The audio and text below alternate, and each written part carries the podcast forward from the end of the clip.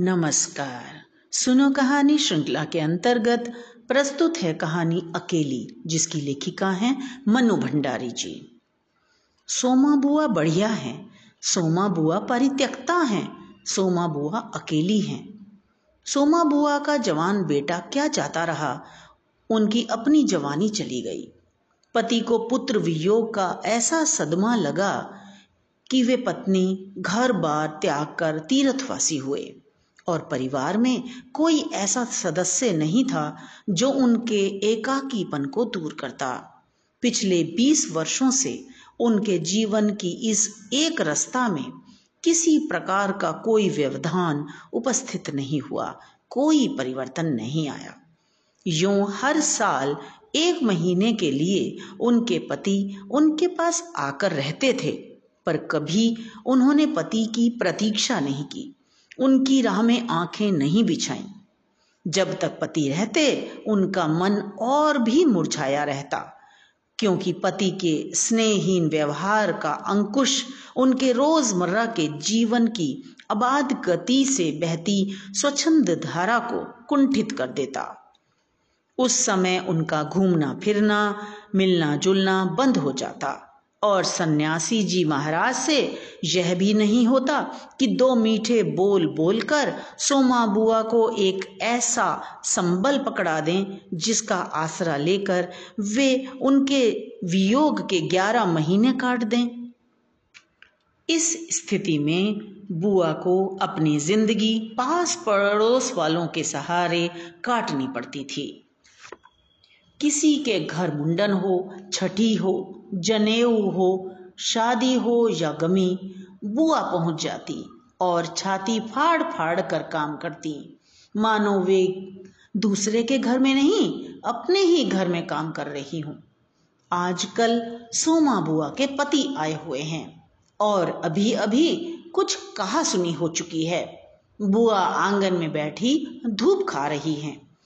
पास रखी कटोरी में तेल लेकर हाथों में मल रही हैं। और बड़बड़ा रही हैं। इस एक महीने में अन्य अवयवों के शिथिल हो जाने के कारण उनकी जीभ ही सबसे अधिक सक्रिय हो उठी है। तभी हाथ में एक फटी साड़ी और पापड़ लेकर ऊपर से राधा भाभी उतरी। क्या हो गया बुआ? क्यों बड़बड़ा रही हो? फिर सन्यासी जी महाराज ने कुछ कह दिया क्या? अरे मैं कहीं चली जाऊँ तो ही इन्हें नहीं सुहाता। कल चौक वाले किशोरी लाल के बेटे का मुंडन था, सारी बिरादरी का न्योता था। मैं तो जानती थी कि ये पैसे का गुरूर है कि मुंडन पर सारी बिरादरी का न्योता है, पर काम उन नई नवेली बहुओं से संभलेगा नहीं। सो जल्दी ही चली गई, हुआ भी वही। और सरक कर बुआ ने राधा के हाथ से पापड़ लेकर सुखाने शुरू कर दिए। एक काम गत से नहीं हो रहा था। अब घर में कोई बड़ा बूढ़ा हो तो बतावे, या कभी किया हो तो जाने। गीत वाली औरतें मुंडन पर बन्ना बन्नी गा रही थी। मेरा तो हँसते हँसते पेट फूल गया।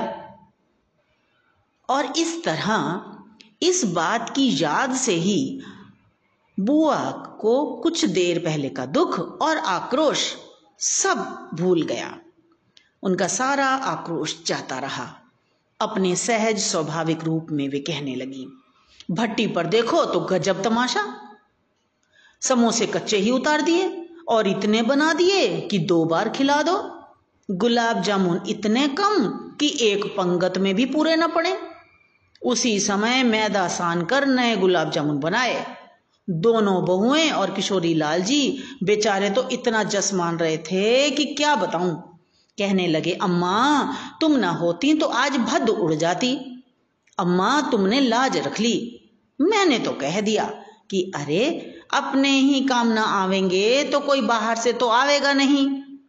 वह तो आजकल इनकी रोटी पानी का काम रहता है, नहीं तो मैं सवेरे से ही चली आती। तो सन्यासी जी महाराज क्यों बिगड़ पड़े?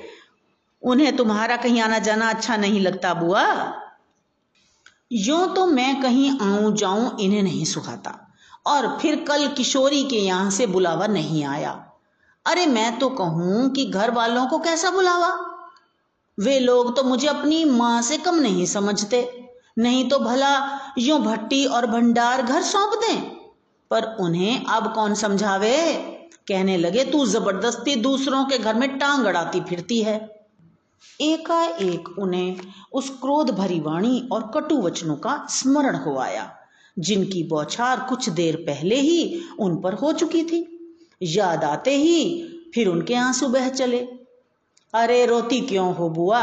कहना सुनना तो चलता ही रहता है। सन्यासी महाराज तो महीने में एक बार ही आकर रहते हैं। सुन लिया करो, और क्या? सुनने को तो सुनती ही हूँ, पर मन तो दुखता ही है। कि एक महीने को आते हैं तो भी कभी मीठे बोल नहीं बोलते। मेरा आना जाना इन्हें सुहाता नहीं।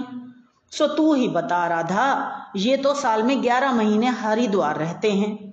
इन्हें तो नाते रिश्तेदारों से कुछ लेना देना नहीं, पर मुझे तो सबसे निभाना पड़ता है। मैं भी सबसे तोड़कर बैठ जाऊँ तो कैसे चले? मैं तो इनसे कहती हूँ कि जब पल्ला पकड़ा है तो अंत समय में भी साथ रखो। सो तो इनसे होता नहीं। सारा धर्म कर्म ये ही लूटेंगे, सारा जस ये ही बटोरेंगे, और मैं अकेली पड़ी पड़ी यहाँ इनके नाम को रोया करूँ।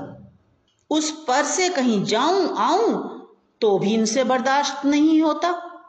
बुआ फूट फूट कर रोने लगी। राधा ने आश्वासन देते हुए कहा, रो नहीं बुआ, वे तो इसलिए नाराज़ हुए कि तुम बिना बुलाए चली गईं। कोई सप्ताह भर बाद बुआ बड़े प्रसन्न मन से आई और सन्यासी जी से बोली, सुनते हो, देवर जी के ससुराल वालों की किसी लड़की का संबंध भगीरथ जी के यहाँ हुआ है। वे सब लोग यहीं आकर ब्याह कर रहे हैं।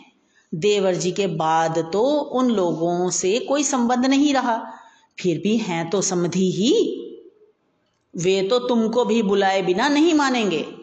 समधि को आखिर कैसे छोड़ सकते हैं? और बुआ पुलकित होकर हंस पड़ी। सन सन्यासी जी की मौन उपेक्षा से उनके मन को ठेस तो पहुँची, फिर भी वे प्रसन्न थी। इधर उधर जाकर वे इस विवाह की प्रगति की खबरें लाती। आखिर एक दिन वे ये भी सुन आई कि उनके समधी यहाँ आ गए हैं। ज़ोर शोर से तैयारियाँ हो रही हैं।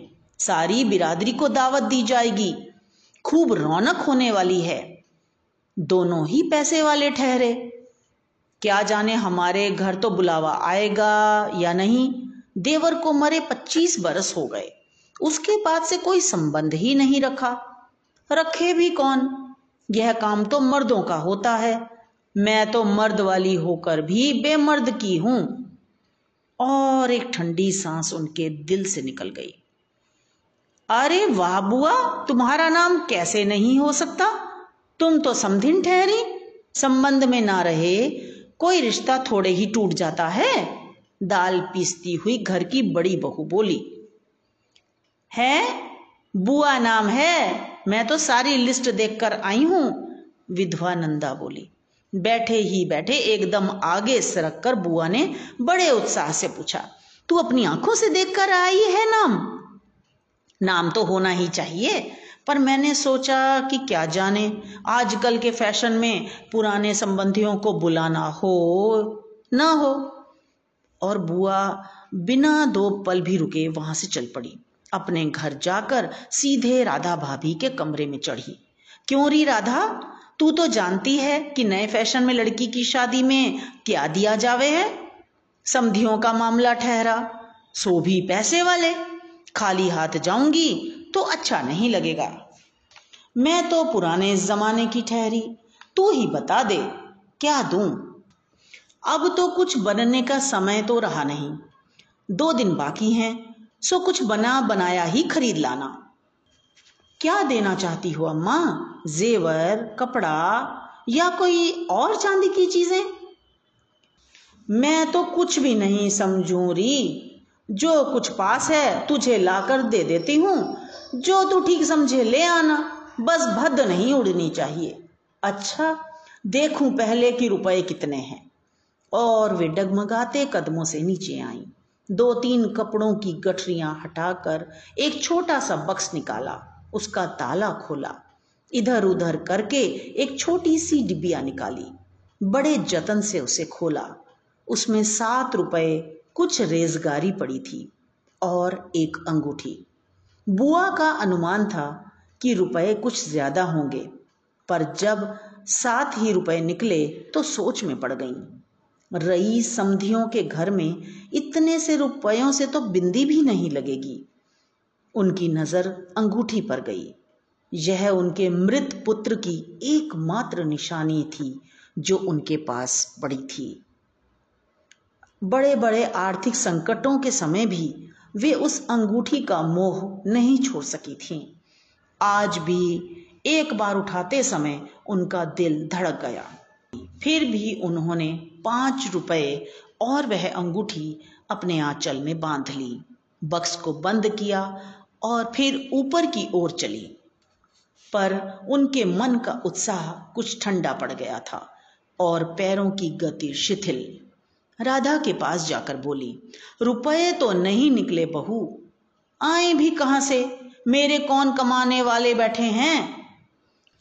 उस कोठरी का किराया आता है। उसमें से तो दो समय की रोटी निकल जाती है, जैसे तैसे। और वे रो पड़ी। राधा ने कहा, क्या करूँ बुआ? आजकल मेरा भी हाथ तंग है। नहीं तो मैं ही दे देती। अरे, पर तुम देने के चक्कर में पड़ती ही क्यों हो? आजकल तो लेने देने का रिवाज ही उठ गया। नहीं रे राधा, समधियों का मामला ठहरा, पच्चीस बरस हो गए तो भी वे नहीं भूले। और मैं खाली हाथ जाऊँ? नहीं नहीं, इससे तो मैं ना जाऊँ, सो ही अच्छा। तो जाओ ही मत। चलो छुट्टी हुई, इतने लोगों में किसे पता चलेगा कि तुम आई या नहीं? राधा ने सारी समस्या का सीधा सा हल बताया। बड़ा बुरा मानेंगे, सारे शहर के लोग जावेंगे, और मैं समधिन होकर नहीं जाऊँगी तो यही समझेंगे कि देवर जी मरे तो संबंध भी तोड़ लिया। नहीं नहीं, तू यह अंगूठी ही बेच दे। और उन्होंने आंचल की गांठ खोलकर एक पुराने जमाने की अंगूठी राधा के हाथ पर रख दी। फिर बड़ी मिन्नत के स्वर में बोली तू तो बाज़ार जाती है, राधा। इसे बेच देना और जो कुछ ठीक समझे, खरीद लेना। बस शोभा रह जाए, इतना ख्याल रखना। गली में बुआ ने चूड़ी वाले की आवाज़ सुनी तो एकाएक ही उनकी नज़र अपने हाथ की मटमैली भद्दी चूड़ियों पर टिक गई। कल समधियों के यहाँ जाना है। जेवर नहीं तो कम से कम कांच की चूड़ी तो अच्छी पहन लें। पर एक लाज ने उनके कदमों को रोक दिया। कोई देख लेगा तो? लेकिन दूसरे ही क्षण अपनी इस कमज़ोरी पर विजय पाते हुए वे दरवाजे पर पहुँच गईं और एक रुपया कलदार खर्च करके लाल हरी चूड़ियों के बंद पहन लिए। पर सारे दिन हाथों को साड़ी के आंचल से ढके ढके फिरी। शाम को राधा भाभी ने बुआ को चांदी की एक सिंदूर दानी, एक साड़ी और एक ब्लाउज का कपड़ा लाकर दे दिया। सब कुछ देखकर बुआ बड़ी प्रसन्न हुई और यह सोच सोच कर कि जब वे ये सब दे देंगी तो उनकी समधिन पुरानी बातों की दुहाई दे देकर उनकी मिलन सरिता की प्रशंसा करेंगी। उनका मन पुलकित हो जाएगा। अंगूठी बेचने का गम भी जाता रहा। पास वाले बनिए से एक आने का पीला रंग लाकर रात में उन्होंने साड़ी रंगी। शादी में सफ़ेद साड़ी पहनकर जाना क्या अच्छा लगेगा? रात में सोई तो मन कल की ओर दौड़ रहा था। दूसरे दिन नौ बजते बजते खाने का काम समाप्त कर डाला। अपनी रंगी हुई साड़ी देखी तो कुछ जंची नहीं। फिर ऊपर राधा के पास पहुँची। क्यों राधा? तू तो रंगी साड़ी पहनती है तो बड़ी आब रहती है, चमक रहती है। इसमें तो चमक आई ही नहीं। तुमने कलव जो नहीं लगाया अम्मा थोड़ा सा मांड दे देती तो अच्छा रहता। अभी दे लो, ठीक हो जाएगी। बुलावा कब का है? अरे, नए फ़ैशन वालों की मत पूछो। एन मौकों पर बुलावा आता है। पाँच बजे का मुहूर्त है। दिन में कभी भी आ जावेगा। राधा भाभी मन ही मन मुस्कुरा उठी। बुआ ने साड़ी में मांड लगाकर सुखा दिया। फिर एक नई थाली निकाली। अपनी जवानी के दिनों में बुना हुआ क्रोशे का एक छोटा सा मेज पोश निकाला। थाली में साड़ी, सिंदूरदानी, एक नारियल और थोड़े से बताशे सजाकर फिर राधा को दिखाया। सन्यासी महाराज सवेरे से ही इस आयोजन को देख रहे थे। उन्होंने कल से लेकर आज तक कोई पच्चीस बार चेतावनी दे दी थी कि यदि कोई बुलाने न आए तो चली मत जाना, नहीं तो ठीक नहीं होगा। हर बार बुआ ने बड़े विश्वास के साथ कहा, मुझे क्या बावली समझ रखा है जो बिना बुलाए चली जाऊँगी? अरे वह पड़ोस वालों की नंदा अपनी आँखों से बुलावे की लिस्ट में नाम देखकर आई है और बुलावेंगे क्यों नहीं? शहर वालों को बुलाएँगे और समधियों को बुलाएँगे नहीं? तीन बजे के करीब बुआ को अनमने भाव से इधर उधर घूमते हुए देख राधा भाभी ने आवाज़ लगाई। गई नहीं बुआ? एकाएक चौंकते हुए बुआ ने पूछा, कितने बज गए राधा? क्या कहा? तीन। सर्दी में तो समय का पता ही नहीं लगता। बजे तीन ही हैं और धूप सारी छत से ऐसे सिमट गई, मानो शाम हो गई हो। फिर एकाएक जैसे ख्याल आया कि यह तो भाभी के प्रश्न का उत्तर नहीं हुआ। तो जरा ठंडे स्वर में बोली, मुहूर्त तो पाँच बजे का है। जाऊँगी तो चार बजे तक जाऊँगी। अभी तो तीन ही बजे हैं। बड़ी सावधानी से उन्होंने स्वर में लापरवाही का पुट दिया। बुआ छत पर से गली में नज़र फैलाए खड़ी थी। उनके पीछे ही रस्सी पर धोती फैली हुई थी, जिसमें कलफ लगा था और अबरक छिड़का हुआ था। अबरक के बिखरे हुए कण रह रह कर धूप में चमक जाते थे। ठीक वैसे ही जैसे किसी को भी गली में घुसता देख बुआ का चेहरा चमक उठता था। सात बजे के धुंधलके में राधा ने ऊपर से देखा तो छत की दीवार से सटी गली की ओर मुँह किए एक छाया मूर्ति दिखाई दी। उसका मन भर आया। बिना कुछ पूछे इतना ही कहा, बुआ, सर्दी में खड़ी खड़ी यहाँ क्या कर रही हो? आज खाना नहीं बनेगा क्या? सात तो बज गए। जैसे एकाएक नींद में से जागते हुए बुआ ने पूछा, क्या कहा? सात बज गए?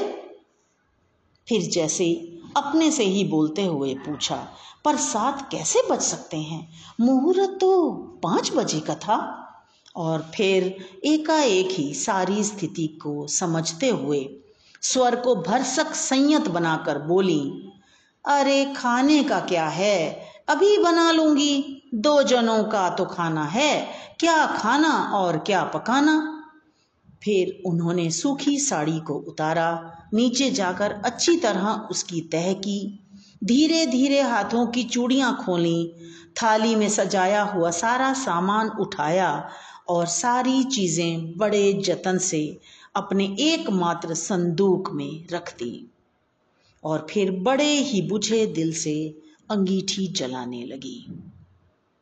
तो ये तो थी कहानी अकेली। मुझे आशा है आपको पसंद आई होगी। इसे लाइक करें, दोस्तों के साथ शेयर करें और अगर अभी तक चैनल सब्सक्राइब नहीं किया है तो तुरंत सब्सक्राइब करें। तो मिलते हैं अगली कहानी में। धन्यवाद।